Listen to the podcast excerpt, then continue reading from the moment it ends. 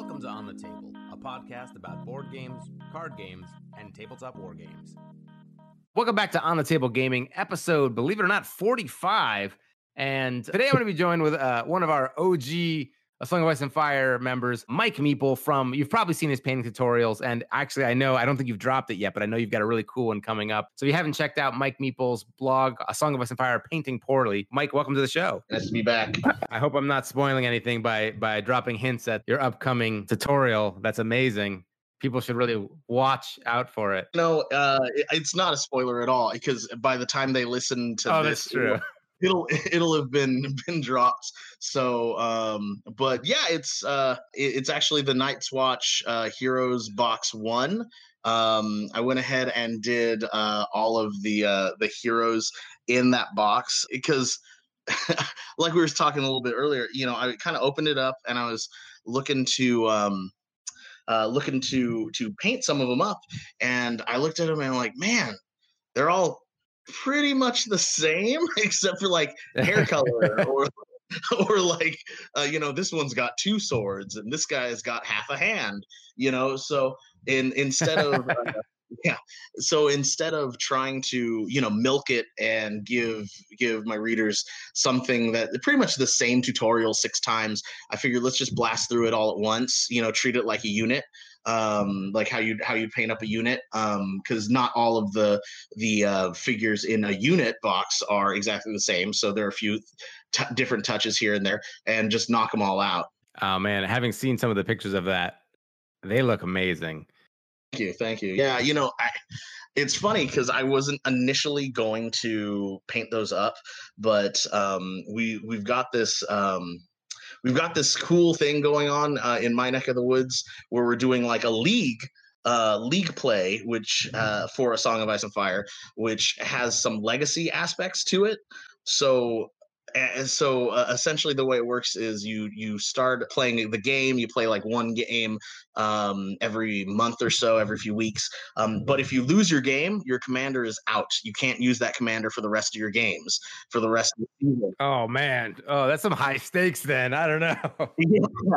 yeah exactly exactly. So in my first my first game um i i ran the list that i won my last tournament with um, so you started out strong. You're like, I'm coming in here. I'm taking. I'm gonna. I'm gonna yeah. hunt down some enemy commanders here. Exactly. That was my thought. Is I was like, okay, I'm gonna start off strong, as strong as possible, and then you know that way, hopefully, I won't lose ever.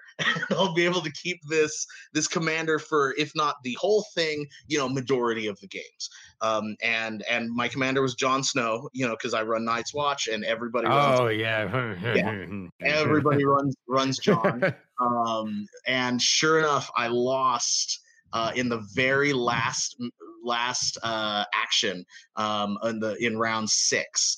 Um, it was I lost ten to eight.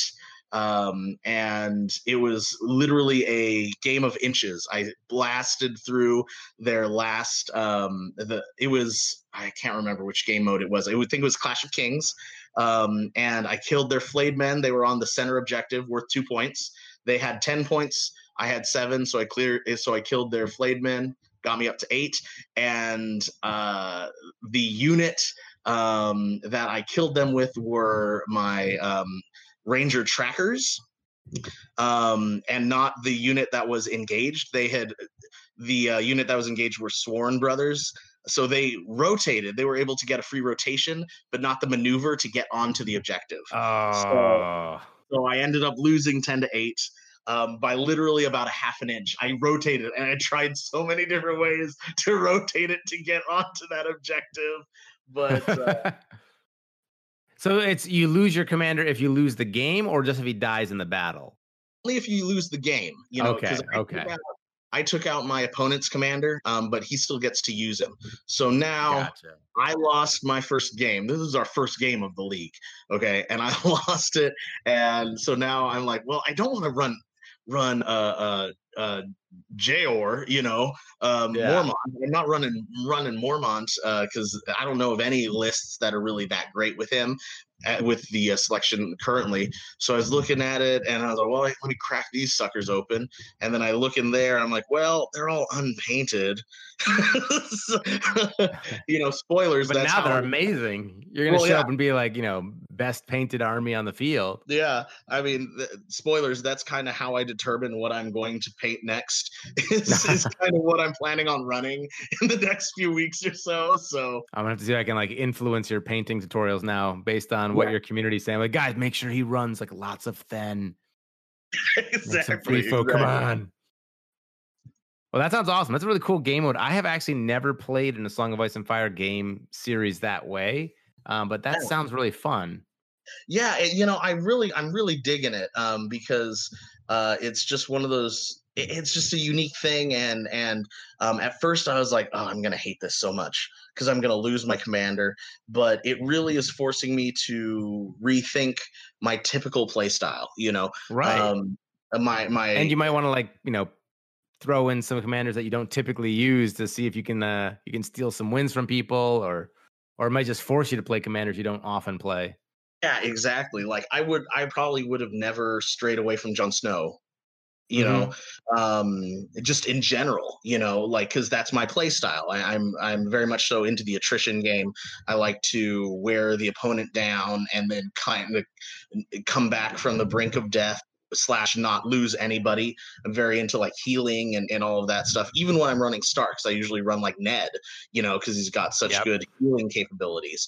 Um, or or um, or uh, uh, uh, T- uh, Tywin um, with with Pycelles to make everybody weak, um, Right. so, so that I'm I've just got got the ability to to withstand everybody. But now I'm like, okay, what do I do? Because you can't change your faction um, in this league style. You you pledge to a faction and then you use your commander and then you're stuck with that faction until the end of the until the end of the the series. So yeah, so I'm stuck with Night's Watch. Um, so I'm like, okay, do I want to go with Donal Noye? Do you know? yeah, I- hey. you know, oh man, I- how long does this league go for? Will there be uh, maybe some uh, uh, the uh, Night's Watch uh, Stone Thrower? Maybe will be out, and you can run some Othell Yarwick like crazy siege line or something. it's six months, uh, six a six month long league play season. I think you might get it in time. I think so. I think you have so. some scorpions? You could run a double scorpion stone thrower conscripts and just be be that I've already guy. got that list. I've got that list. Um, interestingly enough, my Othell Yarwick commander list um, doesn't have any um, uh, war machines in it. Really Really, interesting. so actually, okay. So full disclosure, I think I've like I don't play a lot of Night's Watch. I think I played one game with him because I was just like, oh, I got to make sure like I have played him at least once. So it was kind of one of those things where it's like, ah, like okay, I did it. I played him once. Um, so what are Yeah. you running with him then? So I'm running the as of unreleased crossbowman. Okay. Um, I am running. Okay, so you're uh, running that over like a Scorpion uh, uh Hmm? builder crew. mhm, exactly. That's so what I'm running- wondering is going to happen. Yeah. I'm running that. I, so I'm I'm running that. I'm running uh hunt, Ranger Hunters. I'm running Mhm. Ranger Trackers, and I'm running um uh uh Bastards Girls. Um, you might notice a theme here. Oh man, you get some. It's still pretty shooty though. It's, it's all shooty. It's all shooty all day because How does of it- that? Have you Well, run that like on the battlefield already? I, this is all this is all theory crafting right now. Okay, I'm So wondering how that's gonna go, but No, I don't, I don't know. This might completely get screwed over, um, and I may have just ruined my ne- my next list for my next match. But no, I- hey, I mean, I wouldn't want to face this free folk, but I would take a Lannister list, one of my old Lannister lists. That I think, but yeah, but I don't know. The crossbowmen at seven points are they? uh Got to throw Pip in there too. Oh yeah, but I mean, like, would you rather take one of those over a Builder Scorpion crew? I would because the the commander cards for Yarwick are Mhm. so good um, for adding abilities like sundering, critical blow, all of that, but it's not for melee attacks. You can get a critical blow on a ranged attack with his cards. Right. So Yeah, it's so- a mighty enhancement. Yeah, geez. yeah, exactly. So you've got all of those things, and I don't think people are realizing that. Mm-hmm. Versus if you run a heavy war machine, war machine list with Com- Commander Othell Yarwick, a lot of his stuff is not going to double dip. You know, Um, yeah.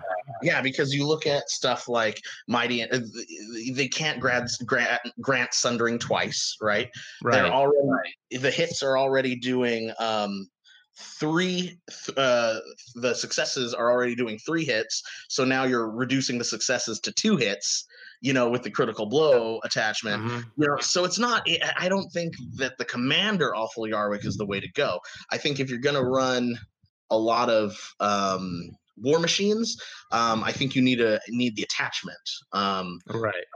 but um but we'll see we'll we'll, we'll see i i might come back the next time we talk and be like guys i lost Othell Yarwick he's he's Right. dead He's dead. He's dead, he's Jim. so dead.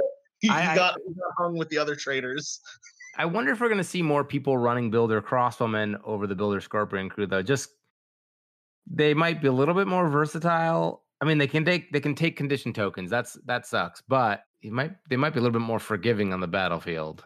I think we're going to see a lot of that. I think that um, I, I think that the Builder Scorpions are so good, but I, I, I everybody is going to be running Pip in them. Every single person. Yeah. I, I think.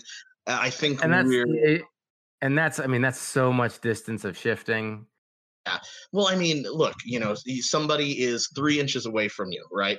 They're Mhm. gonna declare a charge. You shift back three inches. You shoot them. You shift back another three inches. You know, now their shift yeah.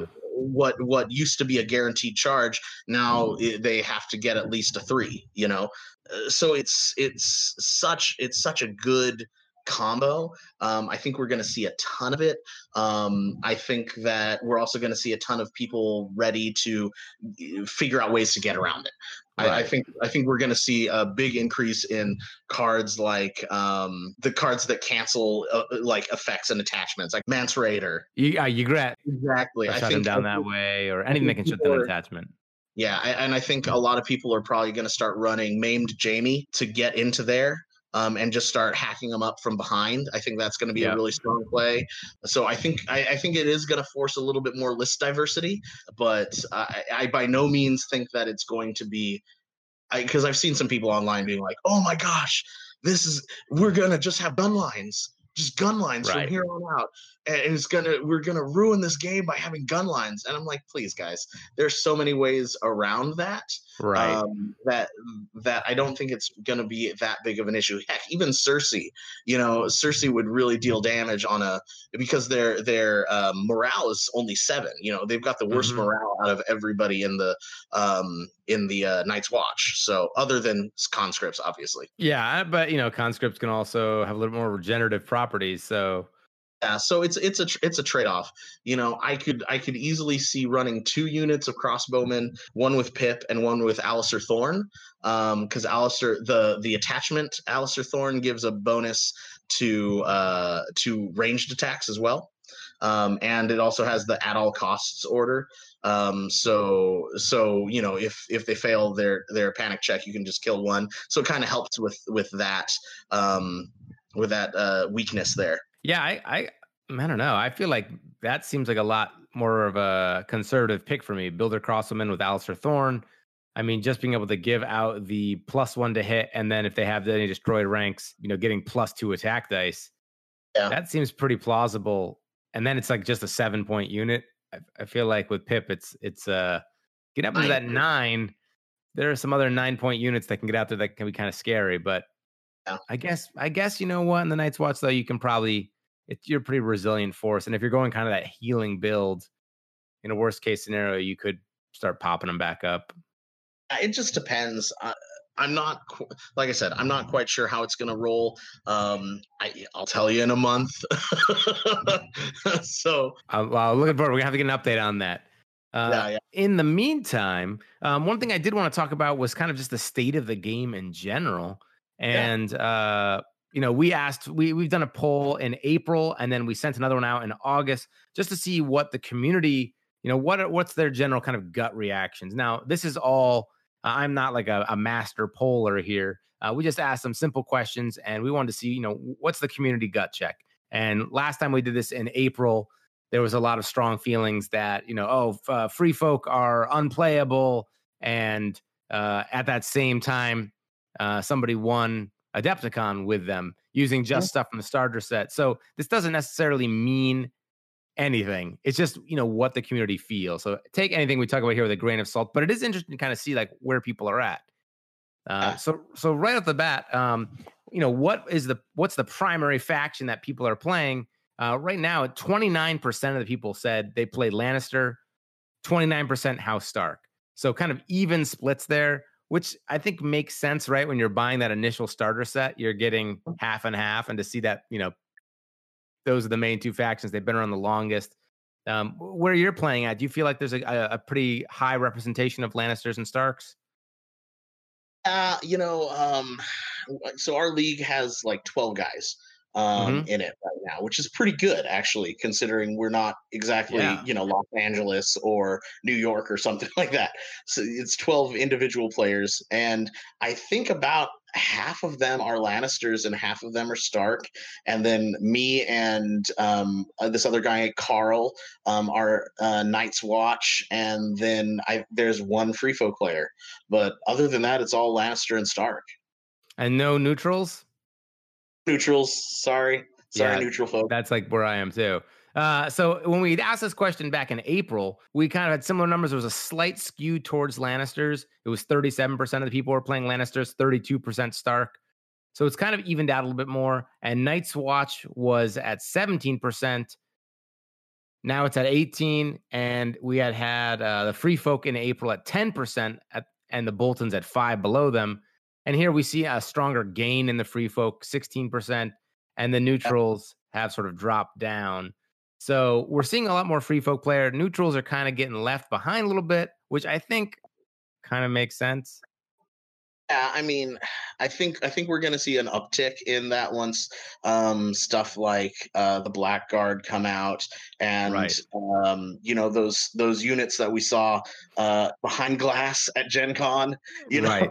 That we don't quite well, know. You know, back in February or, or, so when the Blackguard were revealed, or maybe it was a little bit before then, when they first kind of teased out there. And I think the rules have changed since then. Um, yeah. People were really excited as this was like, I think we even said it's like, this is the unit that they're like, they're missing this sort of core infantry unit, a little bit more resilient. You know, I'm sure. not sure that's the case anymore. I don't think this is going to be like a Goldilocks unit that you you throw into every list and you're like, this is this is what we need.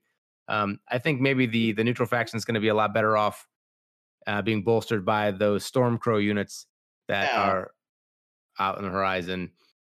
No, I I agree with you. You know, there I, I've kind of taken some time and I kind of divide each unit into like a category, right? Mm-hmm. You know, you got your basic basic troopers, basic troops, which are like your sworn brothers, your sworn swords, you you know the the guardsmen, um, you know guys like that, and then you've got uh, your heavy defensive guys, you know like the like the veterans or the sworn shields. You've got your ranged people, you've got your uh, cavalry, your heavy cavalry, your light cavalry, um, and and then you've got your specialists, you know. And uh, originally, I, I that's the big thing that I always thought that the neutrals needed was a defensive unit that big mm-hmm. heavy defensive unit that's not heavy cavalry you know because you don't want 10 points to just sit on an objective yeah um, although that works for some people it worked for my last opponent so uh-huh. um uh, so you don't want 10 points to just sit there net per se. Um, and so I thought, okay, if this is like a seven point unit, super high defense, and it makes people panic just to attack, I was like, okay, okay. But I, you know, with I don't think it's going to be that anymore. Um, and with rumors saying that it might be, I, I don't know what the point value is, but um, but that it might be a little lower than that. And I'm like, mm. so I don't know that that's going to fill fill that niche anymore. You know, I would say that's yeah. probably going to slide into into specialist area like the pyromancers and stuff like that. So right. I, I, think I think that what they still really need is that heavy defensive unit. You know, they should just steal a generic unit from House Baratheon and call it a day. There, there we go. Yeah, um, yeah. So I don't know. I mean, I think what's interesting is as as well is that like the the house the mercenary or like House Bolton really at this point, um, it kind of has a pretty strong faction identity. And I think when we start to see these other sub factions like Stormcrows brought in, um, mm-hmm. that's gonna maybe will that synergize as well? Like, or will you end up playing the neutrals? Like, you know, can you play neutrals and then bring in your Stormcrows and will they synergize well? Or is it like you're kind of mixing and matching pieces that don't fit? I, I just kind of worry that that faction down the line is either going to be too hodgepodge to really work well together or be like incredibly powerful because they can have all these things that are amazing and, and may synergize really well. Like they might have all specialist sort of units. Yeah, and and you know it, that that's eh, that's a big concern. You know, um, I don't know that I don't know that you're too far off. I think that um, the faction identity of Bolton's is pretty strong. Um, I, we'll have to see what the Stormcrows uh, do. You know, um, the the designers of this game are really, you know, Shinall and all them. They're really good about making everything feel unique um, and right. everything have have its unique play style. I, I, and I think a lot of that is their, if I'm being completely honest, is their is their card game background. You know, like uh, it reminds right. me when I used to play Magic Gathering and Goblins. You know, felt very different than Merfolk. Felt di- very different than just your overrun green deck. You know, they all played a little differently. They all had had this same thematic flavor to it. And um, you know, you you've seen I I recently started getting into Legion, Star Wars Legion. Yeah, and there we go and that's one of the big things that I feel is missing from Legion is that the the uh, uh, Empire and the Rebels kind of feel the same, right? Just gotta get Rebel- those operatives and those specialists. I feel like you know I I don't really talk about that game a lot on the podcast, but yeah. A Song of Ice and Fire and Star Wars Legion are the, really the two games that I am playing right now, and I think between the fantasy setting and the sci-fi setting, and they're very like theme heavy games you know that kind of that like gets everything i could possibly want and when i'm like tired of doing some rank and file stuff then it's like well let's go shoot some laser beams and then uh exactly. bounce back and forth yeah no i like i like legion I, I like it a lot actually but if i had to if i had to fix one thing i would say i would fix that because you look at you look at the units for legion and you say okay th- this is this version for both units you know right. does the exact symmetry there for both factions. You know, they're going to release the E11 web blaster at the same time as the as the Rebel. Right. Uh, I, I, can't remember what it is. The the uh the big can laser the, can. I just call it the turret. Yeah, the, the yeah, big the turret, turret cannon. It does the exact same thing. Right. But with this game, with Song of Ice and Fire, you know, everything feels different. Everything does something different. None of the, we don't have that. You know, even their troopers, their basic troopers play very differently from each other. Um, right. So, so I trust I trust the designers to that they know what they're doing.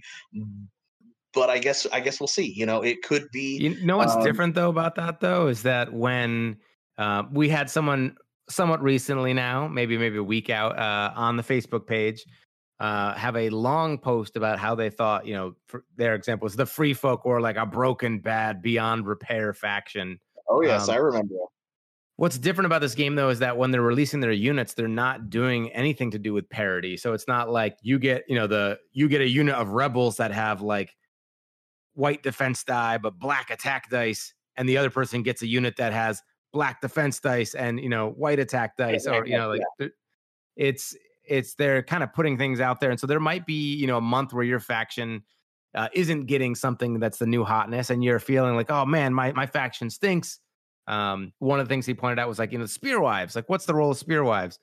And when they first came out, you know, they maybe weren't necessarily as powerful as some other units that came out as the first release for a starter set. You know, the Knights of Casterly Rock or something had a very clear role. And I think even the Spear Wives, they're still developing their identity. And and really, you know, I was stubborn. I was like, I'm to take them in all my matches until I figure them out. And it wasn't until like the hero box came out that I was like, oh, Like I kind of more want to be using them in, in, this sort of style. But I do wonder if that maybe sometimes those newer players or people who get maybe easily frustrated if they're just getting upset because they're looking at like this one month's release and not the bigger picture. Yeah, no, I, I, I think I think you're right. I think that has a lot to do with it, and I, I think I don't know. This this is this is one of my first war games that I that I really have gotten into. Um, last, I think the first time I was on the podcast, I talked about really the first one that I got into was uh, HeroClix when I was like 18 years old. uh, yep.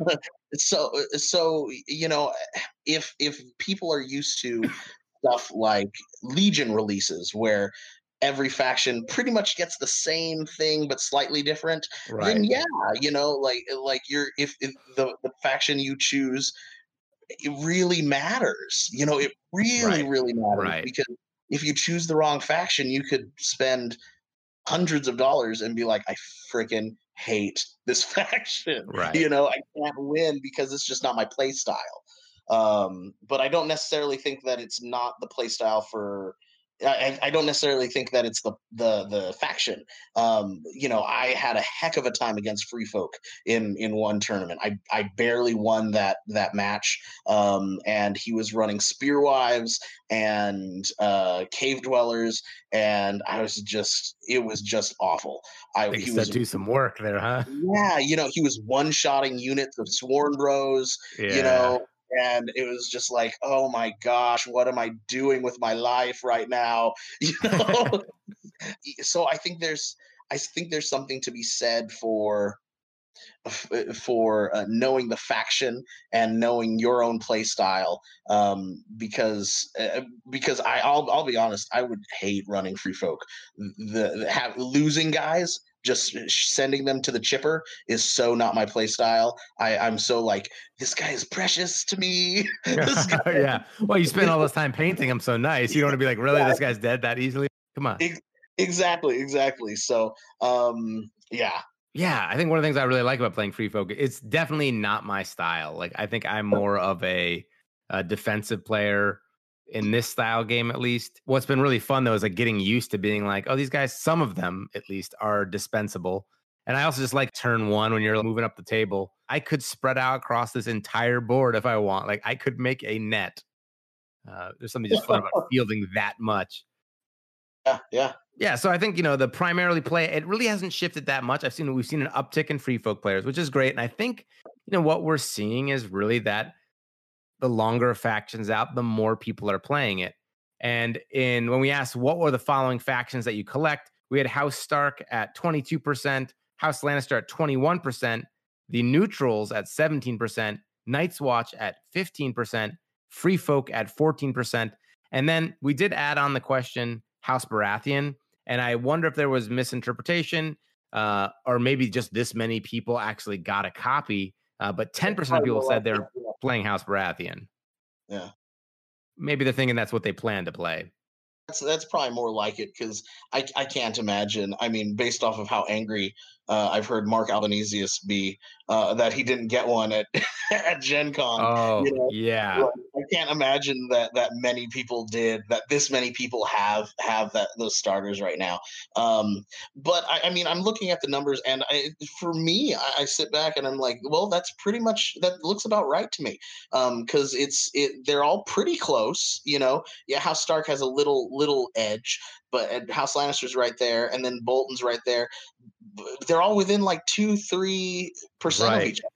You know, well, that's which, what I, this is where like I think the the polling errors might errors might come in. In that uh last time, which of the following factions you collect, Lannisters and Starks, dead even, which might make sense because you know you can't get those factions individually; like they come in pairs, and so if you got rid of one set, someone else got that set.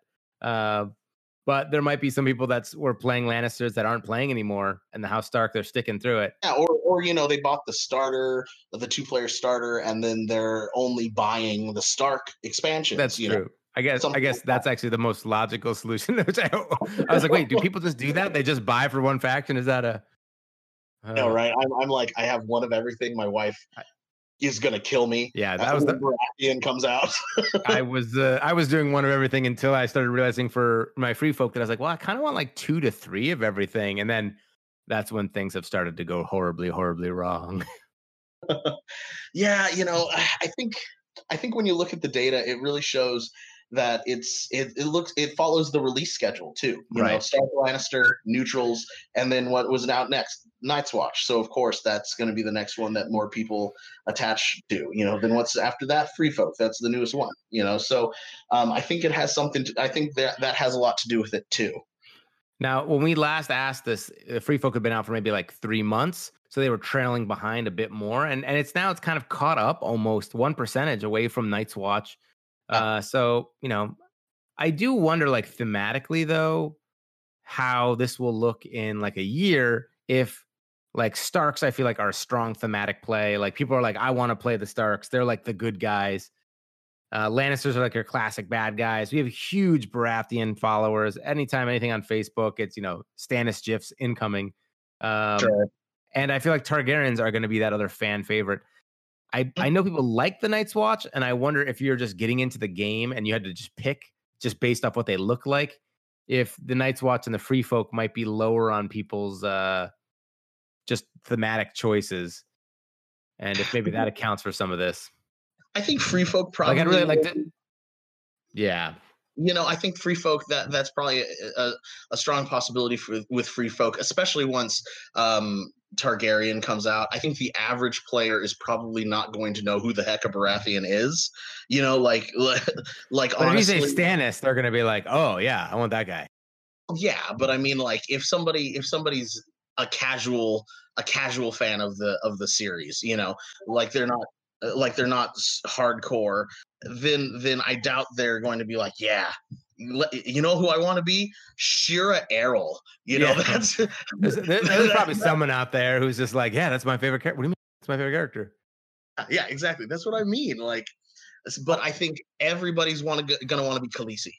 I think yeah, everybody's gonna, gonna, want. They they they don't even need to print minis. They're just gonna print like like they're just gonna take in so much money for that. Like whatever they put out for Targaryens, that's gonna sell. Like if you're thinking at like any convention too, people are walking around like, oh, which one you want to get? And you're like, oh, I think Targaryens have such a huge brand recognition. Exactly. You know, uh, I think I think any any house that made it the finale is going to be pretty strong. You know, so um, and I think I think Night's Watch ha- have some potential in that. I think that they are probably a pretty good lazy man army, if that makes sense, because um, they're easy to paint um, and and the and the reputation, at least online. You know, every, everybody is going to want to play Jon Snow, Jon Snow right. and Khaleesi, right? You know, um, yeah. and then Stark and Lannister, they're always going to be strong because it's a good deal. You know, you get two factions um, for for a pretty much a discount. Um, I think the the faction that's going to be the niche faction for like fans is going to be Baratheon, and then you know for you and Alex, um, it's going to be Free Folk. What? What? what do you mean? Two people?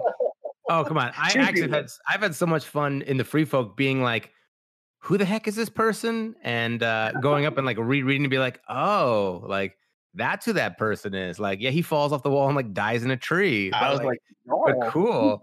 But now I'm yeah, like, oh, I'm actually really, I know, I'm like going back and being like, oh, I'm like, this is actually kind of fun though. Like going back to the books and being like, I don't know what I was thinking when I was reading, but just like, yeah, that guy just fell off a wall. Like, no big deal. Next on. But it's been fun learning the the books in a, in a better way uh, through this. So I don't know. Free folk are so cool, and so I don't know if Michael should not listen to this podcast. I don't know if I'm going to trouble here or not. But um, I messaged him and I was like, hey, like, I sorry for harassing you, but like, I have a question. Like, this no coin beyond the wall thing like aren't you concerned that like down the line every faction's going to be able to use whatever neutral things come out and like what are free folk going to do like how does that get balanced out and he was just basically like oh like free folk like you haven't seen anything yet. And and i'm I, I just i'm so excited. Like i know we have those skin changer units coming down the line and we've seen the models of those and those are like they're like attachments that come in there. But just the fact that like those are so cool and if there's like even cooler stuff coming out i i'm so excited. So uh, i guess that's not really a spoiler but i guess i don't know i'm just excited to see what comes down the line. So if you're not playing Free Folk, you should probably play Free Folk. Is what I'm really saying. They're gonna, I, they're the I- I like on my at the top of my free folk wish list is 100% a giant riding a woolly mammoth. yes, know, Woolly Mammoth that would be amazing. Yeah, have that be a How war machine. Oh yeah. You know, I, I think it would like, have to be in like a war, yeah, like a war machine class or something like that kind of a base. Um, but it'll have some kind of weird effect where it could like trample people. You know, you could move through uh, enemy units and dealing wounds or something like that. Oh, I don't so know. cool. I'm not a designer. Michael Shinall, So the that one thing that I. Get do worry right now. about is that uh, I really like Free Folk, and some people have pointed out that some of my YouTube videos skew towards the Free Folk. Then I also spend a lot of time on the podcast talking about the Free Folk. But then I see these statistics, and I'm realized like, so does that mean like 98 of the pe- 98 percent of the people that are listening to this are just like, dude, we don't play Free Folk. like, move on. Am I just talking to one other Free Folk player out there or something? Like, hey man, uh, sorry to everybody that I, I talked to about free folk, but they're just so cool. Uh, but moving on, I guess is it is this your fair is this your first tabletop war game? Uh, Seventy five percent said no, twenty five percent said yes, uh, and that is up. So we're we have um, more new players who have never played a tabletop war game coming into this system uh, by about yeah by a- by about like five or six percent. So I mean, I think that's great. And I think that's one of the cool things about this game. Uh, I also think people should probably keep that in mind, especially in places like the Facebook group where people are asking questions. That sometimes people are coming in there and asking really, really basic questions because they have never played any form of war game before. And so they don't have any other context for you know how things move or maneuver or uh, even the card wording sometimes. uh, you know and it, that's that's that's a hard thing you know um especially if you are getting into the game because you've seen it and you think it looks cool but uh you know if you if this is 100% your first uh tabletop war game you don't get the the concept. Maybe you come from a board game background. Maybe you come from just a card game background. You know eh, there are similar crossover things but the intricacies of it are completely different you know? So uh, you know i agree with you that it's it is great. You know um i i love when i'm playing over at our local game store and people come up and they're like what's this and i'm like song of ice and fire you know Yeah. watch watch me lose for a little bit you know um uh, yeah, sit here for five minutes and let, watch me lose this whole unit to this cave dweller.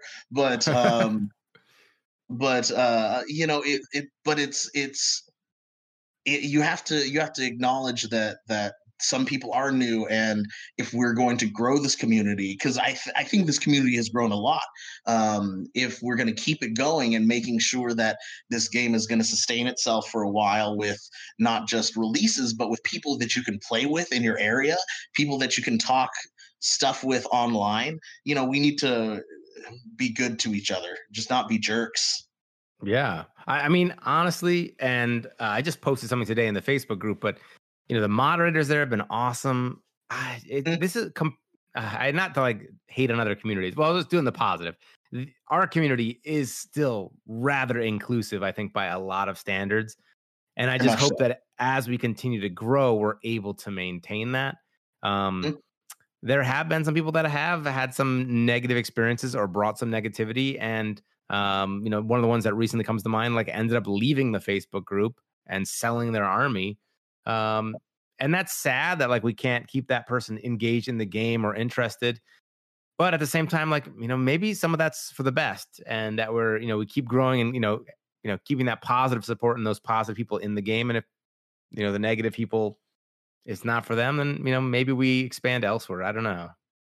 Uh, you know, and I, I I 100% agree with you. You know, it, it- we want to. It sounds lame and kind of exclusive, uh, but we need to be exclusive with our inclusivity, if that makes sense. Yeah. You know, like, I mean, like know, don't be a jerk. and jerks like, eh, we're good. Thanks.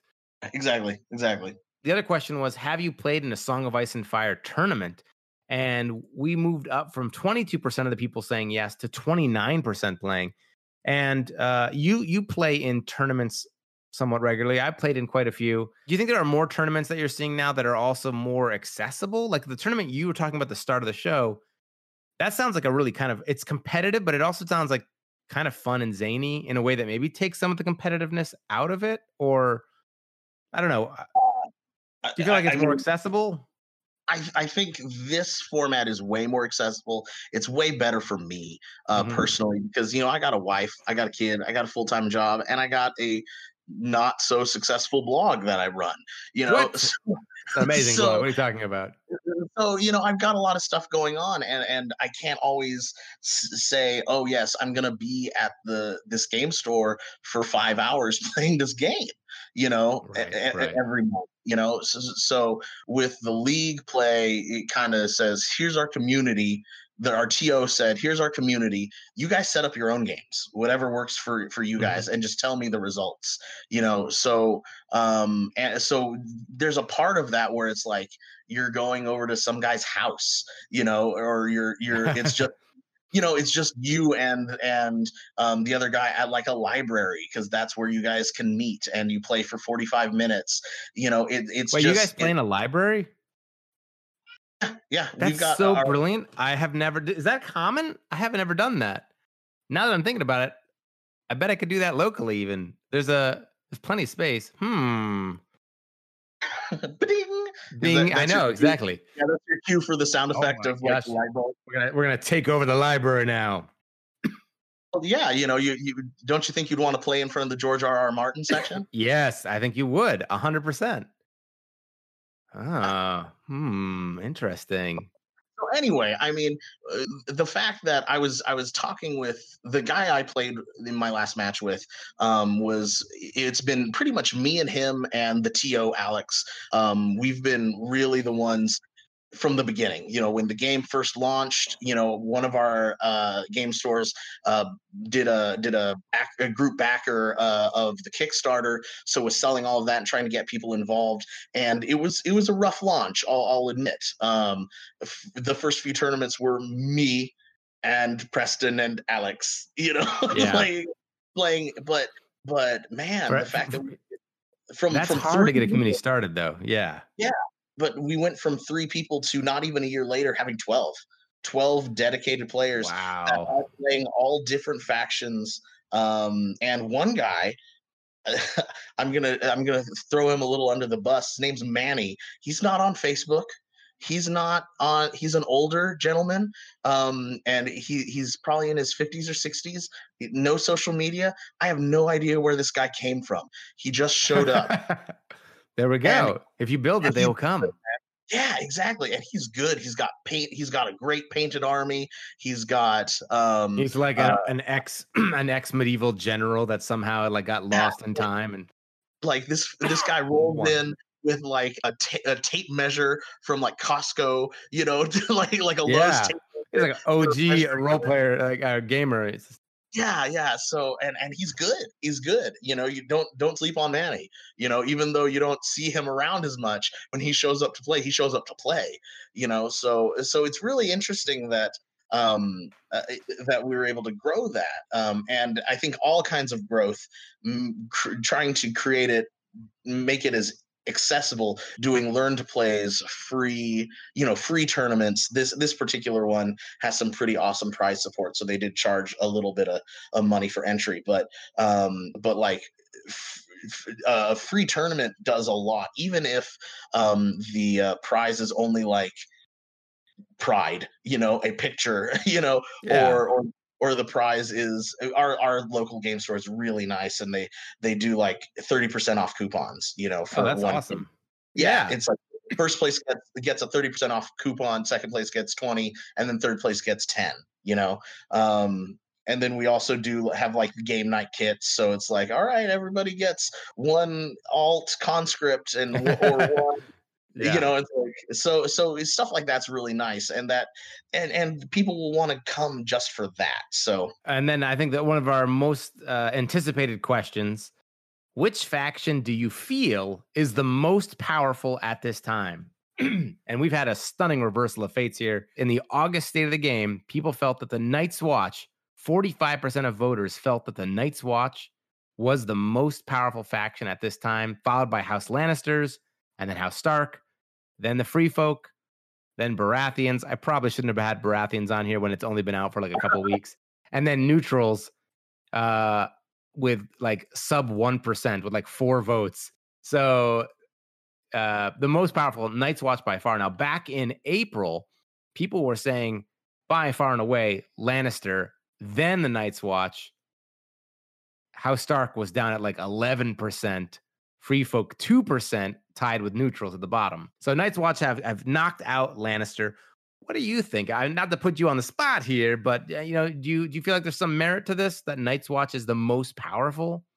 I I I think that if they really were the most powerful, don't you think they'd also be the number one most played faction too? Yeah, and and I think we would see greater uh, Night's Watch results in these big tournaments Mm-hmm. Um, one of the things I think we talked about this last time a little bit was um, a lot of Night's Watch players make it into like the top five on that top cut, but we still don't see a lot of Night's Watch taking events. I mean, it still happens, but it's not like you know 45% of oh, you know, it's not like the majority of events are being won by Night's Watch. Um, sure, sure. Which makes me just wonder is it really just that eh, you know bottom up you get the game you open your starter set is night's watch maybe the most friendly or straight out of the box, you know, um, good for lack of a better word. Um, I think um I think they are the most. I think they are 100% the most user friendly, the most straightforward as of right now. I think Baratheon is probably going to usurp that title from them um, because the, but I think the issue that Night's Watch and Baratheon will probably have now that we kind of have seen everything that is currently out for Baratheon. Obviously, we haven't seen everything they have to offer, but um, is is I think they're going to be lacking in some of those big play moments. Right. Um, because Night's Watch kind of lacks those big play moments. Um, Lannister, House Lannister has those opportunities for those big plays. House Stark, you know, you you get you you get a well placed um, uh, uh, cavalry charge with Brynden Tully. You know, you you have uh, House Lannister have a well placed a mountain that rides. You know, uh, the Death Star unit. You know, right. Um, or or or like uh, uh, who is it? Brett uh, that that won Gen Con.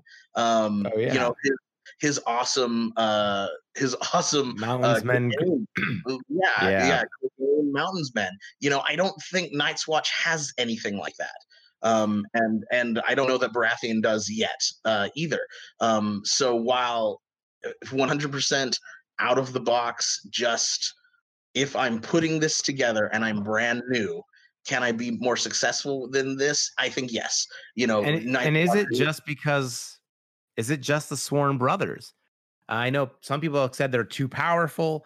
I do think I don't know if they're the most powerful pound for pound unit, but uh, Critical Blow and Sundering are great abilities to have on a unit. Um, is it just that if you throw that unit against another unit and just charge each other into each other, these guys have the potential with seven dice rolling two hits on sixes and having Sundering that they might come out on top in a lot of situations. I think I think we compare it to another six point unit. You know, put them against um, Mountains Men. You know, yeah. Um, and and honestly, they're very very similar. You know, so yeah. I don't necessarily I don't necessarily think that it's it's just the units. I think a lot of it has to do with the cards. Yeah. Uh, the fact that that the, that Night's Watch has so much healing involved and so much defense involved. I think that appeals to a lot of players. You know, because it, I, I bet you a lot of players are like me and they find every single unit precious. You know, right. they find they don't want to lose a single unit and and that for for better or worse you know that's um that's not necessarily how you can play this game the entire time but night's watch that is you know that is what you want you don't necessarily want to you know you put Jon Snow in in your um in your veterans and just have a good time you know you put Alliser Thorne in your conscripts and Alliser Thorne and like those that unit just never dies you know? Right And on the, uh, I've played a lot of mostly free folk testing out the new scenarios, especially with the contesting rules. And Yeah, I've been yeah. mostly playing against Lannister and Stark. Um, you know, I wonder if the now being able to contest the point and not just being able to get on a point and hold it by killing off your opponent or getting healed up. I wonder if the Night's Watch, uh, if that'll have an impact on them in any significant way, uh, at least for like new people starting out. I think so. I th- I think that um, I think where who's really going to be crippled by that is Flayed Man. I think that Oh yeah, but you know, at the same time, I, I think that's cool because it pushes them into a more cavalry-like role. Because you know, you get out there on the board, you you wanted them running around like contesting other points and not contesting in like literal like I have more ranks than you, but finding that unit that's left out there trying to hold a point and you riding in and smash them from the flank or the rear. I agree. I, I don't. I, I read the contesting rules. I have yet to play with the contesting rules, but I think they're. I think they're pretty good. I. I, I nothing doesn't make sense to me. Oh man, know? as a free folk player, this has added like a whole new layer of strategy um, that I really enjoy. So instead of me trying to be like, how many units of cave dweller savages can I charge into your unit on the point? Now it's like, you know what? Like, screw you. You take that point. I'm going to contest it with a cheaper unit, and I'm going to go work on some other unit that I can I can chew through. Um, it just made you know the game just yeah. I feel like there's more layers to think through, but not in a way that's like overwhelming. It just feels so natural. I definitely recommend testing out a few games with it because honestly, I mean, my my complaint would be that like, man, why didn't we have this from the start? Because it's it's such an improvement that I feel like it should be a core part of the game, like from the get go. And I'm so I- glad they're moving this direction. Yeah, I think I, I 100% agree. That's one that I read it and I was instantly like, well, yeah, that just makes sense. You know, it doesn't seem unfair to me. It seems Right. like it's going to free up units that were initially pigeonholed into one role to do what I think the designers Right. actually intended to them to do. and now I don't have like seven. And uh, so you know, there's a there's the game mechanics, there's the thematic pieces, and I know some people care more about one over the other, and maybe rightly so. But man, rather now, when I have like a giant, and I'm not like I should just sit on this point while the rest of my army goes and does stuff. Like, no, the giant should be out there smashing stuff. Uh, having the rest of their units do all these things, and you're like, oh, but my wolf has the point. Like, no, use the wolf to do something cool. I think it's just forcing units into more dynamic play. Like your cavalry now don't just ride up and sit on the point while the rest of your army does stuff. No, cavalry is going to cav. Everybody else, you know, you can have a regular unit of infantry take a point. Uh, Tully Sworn shields now have a role. Like it's, I don't know. I think it's really smart. I, I agree. Uh, But I will argue that Tully Sworn Shields have always had a They, role. you're right. They have, are- but they now it's like 100% my favorite Stark unit. Um, so there you go. Yeah, they look so cool, and those Tully Cavaliers are going to be so nice. Get some some good lance charges going with your Starks. All right, and then you know, in the interest of time, uh, what do you feel is the least powerful faction at this time? They had the Free Folk. Oh, last time in April, they had the Free Folk at thirty five percent, with House Boltons followed behind at thirty two percent, and then Starks at seven percent, Lannisters at three percent, Night's Watch at three percent, and I skipped the all factions are perfectly balanced at 19%. Now, neutrals, House Bolton, 53% see as being the least powerful at this time, overwhelmingly neutral. Then 30% with the free folk, 6% Stark, Lannister, Baratheon, Night's Watch at the very bottom, because makes sense because it said it was the most powerful. Um, yeah, I could see how House Bolton might be seen as the least powerful least I amount of units. Yeah, I think it's just that they have the least flexibility right now. You know, um, you can. I have I seen some really killer cutthroat spam lists that are just nasty as all heck. Right. Um, but I think I think a lot of it has to do with the fact that they're just kind of lacking in units. Um, but but I'll be honest, I I uh, uh, I'm of the mindset that it's that each faction has its own role and they're all pretty well balanced. So I I don't yeah. I don't necessarily think that one is more powerful than the other at all. I think the thing with the neutrals, you have people like Mike from Off the Wall Games, and I know there's a lot of other dedicated neutral players out there, and they've just had to get good at the units they have, which I think is really a, a useful situation to be in because you've actually mastered playing some units. I think every other faction you have other things you can sub in and and maybe adapt to your play style, or they might just have a, an easier way of achieving a certain goal. Right? You know, you've got your your bastards girls. For them to do their maximum capability, you have to hit a series of marks. Right? You have to get in mm-hmm. position. You have to be able to shoot and then charge in you know, having just a unit of Knights of Casterly Rock or something to try and do something a similar outcome, um, you know, maybe a lot easier with that free maneuver. Uh, so, you know, another faction can sub in another unit to try and get the results they want. Neutral players haven't had that opportunity. I could see why that would be challenging, a challenging faction. You really got to stick with it. And there's not been a lot of new stuff coming out to keep you necessarily excited about buying new things. So I could see how their numbers have dwindled a little bit too. Free folk still thought as being weak. There was that post on the Facebook page that, you know, went over a lot of complaints. I don't know. In your games against the free folk, how have you been feeling about them? I don't think they're weak at all. I think they are annoying. Um, so I, I think, think and with those scenario changes, I think they're getting stronger. I think so too. But I mean, at the tournament that I won, okay, um, uh, the second place player was Free Folk. You know, yeah, um, and and he did it by just completely gumming up everybody's board. You couldn't get to a um you couldn't get to a, a any points you couldn't move because yeah. there's so many folk everywhere That's you know it was it was a 40 point it was a 40 point game and and i want to say he had something like like uh uh like six or eight units of free folk out there you know? It was absolutely insane or units of raiders uh, out there. It was just crazy. He couldn't even deploy them all in the, in the in his deployment zone. Um he had to deploy them sideways so they lined up. Yes and then and then and then during his maneuver, he maneuvered them up, and then they all shifted up. You That's know, sort amazing. of. Yeah. So. Yeah, man. I don't know. I feel like the the free folk for me, and I, I mentioned this in my post on Facebook. Uh, you know, I think they're in a good spot. I think what's frustrating about them sometimes is that your raider units you can't really count on. And I know they're a three point unit; they're not supposed to withstand a ton of damage, but rolling poorly or having a modifier on your panic test and possibly taking up to eight wounds from a single hit. You know, one hit gets through, you roll and you get, you know, double ones, you lose six units right there. That can be devastating. And I feel like what can be challenging is that your strategies can really hang on your morale tests. And I know that the typical answer is like, well, take Mance then. Um, sure, then you're giving up other options in the faction.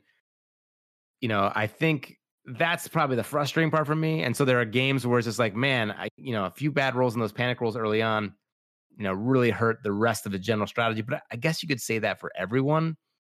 Uh, I mean that that's anything, you know. You, uh, like uh, you could you could absolutely nuke uh, a unit of of um, uh, even yeah. flayed men in your roll yeah, double ones or something. Flayed men, slay, you know, uh, or sworn bro, uh, sworn bros, you know, which everybody says is is uh, you know, totally broken. Well, you know, if they roll goose eggs, you know, if they roll snake eyes and they've got they were hit with vicious, you know, and they already got hit for let's say they already got, got three got through, you know, that's nine right. hits on one attack, you right. know.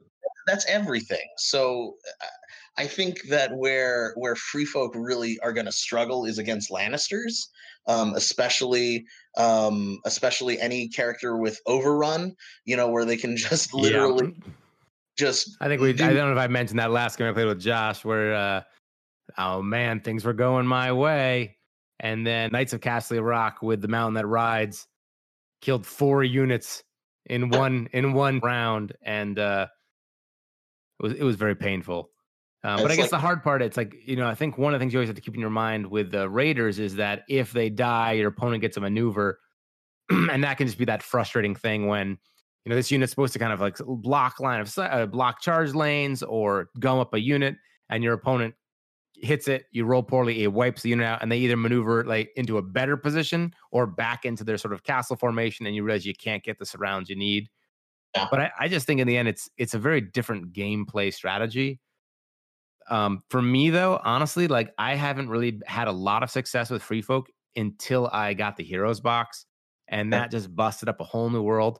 And I don't know if just playing with those has just made me better. and that now, when I go back to Tormund, uh, I feel like I'm, I'm hitting more combos. Maybe it was just like it gave me a wider variety of play styles that let me get more practice in styles that I'm familiar with. Yeah. But yeah. I'd be interested to see if people still think this in a couple more months. Um, honestly, I'm terrified for when the Targaryens come out because that's a whole faction based on riding in with alpha strikes and I can't think of anything like you know your entire force is mounted and is going to ride in and smash. I'm like, oh man, none of my stuff is really good at like receiving hits yet. Then incoming, um, but you know that's what I'm terrified of. Yeah, but then then you you get the counter counterattack. You can only alpha strike once. That's you know, true. yeah, then when tear those horses down. Yeah, yeah, that's why I'm really excited about Targaryen. You know, they're probably, I, I mean, I'll, I'll, probably main Night's Watch and then second Targaryen and then maybe third Baratheon, uh, in terms of like what I'm really playing. But I want to, I want to do Targaryens because they're so different. They seem like they're going to be different than my play style. It's just going to force me to be a completely different kind of a player when I'm running Targaryens. So I wonder if Targaryens are going to become the new difficult faction to play and maybe be harder than people think, uh, maybe even harder than free folk.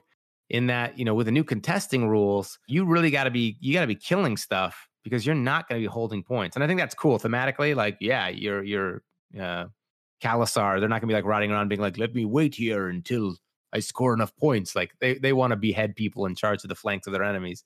Exactly, and whenever slash however we get those uh, dragons you know yes. which i can only imagine are probably going to be eh, big war machine tiles um, as well. However slash whenever we get those i mean i contesting rules i mean anything can contest it over a dragon. I'm waiting for people are going to lose their minds when, the, when if if dragons come out.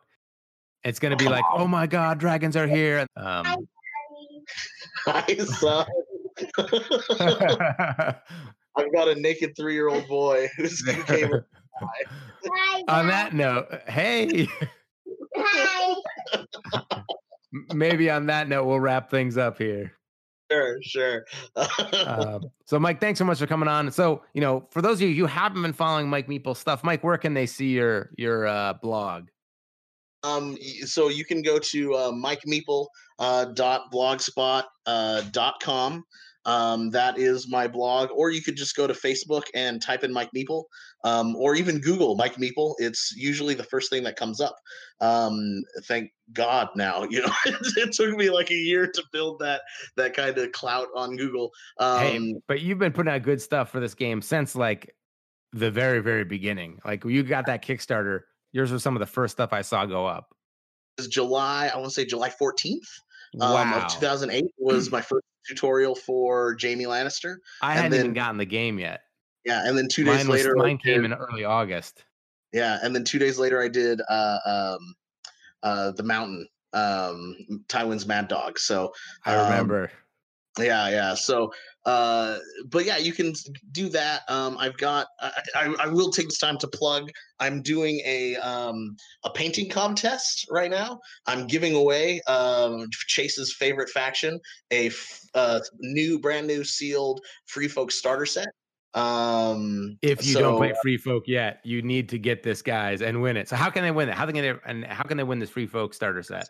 Really easy. I, I, can't say that, but uh, so they're going to be uh, going on to um, uh, my website and painting one of uh, the units that I've already painted um, and send me three pictures. There's details on my Facebook and there's details on the blog itself, uh, but you'll send me three pictures one uh, two work in progress pictures and then one completed picture. Um, and then I'm going to be judging the top five, uh, posting them up on my Patreon and letting my patrons vote on who they think is the best. Um, um, but yeah, so I'm giving that away. Scott's, you know, uh, Scott's free. So um, uh, good opportunity for people to uh, get into the game. Um, if you notice, I've got other tutorials on my blog that are not Song of Ice and Fire as well.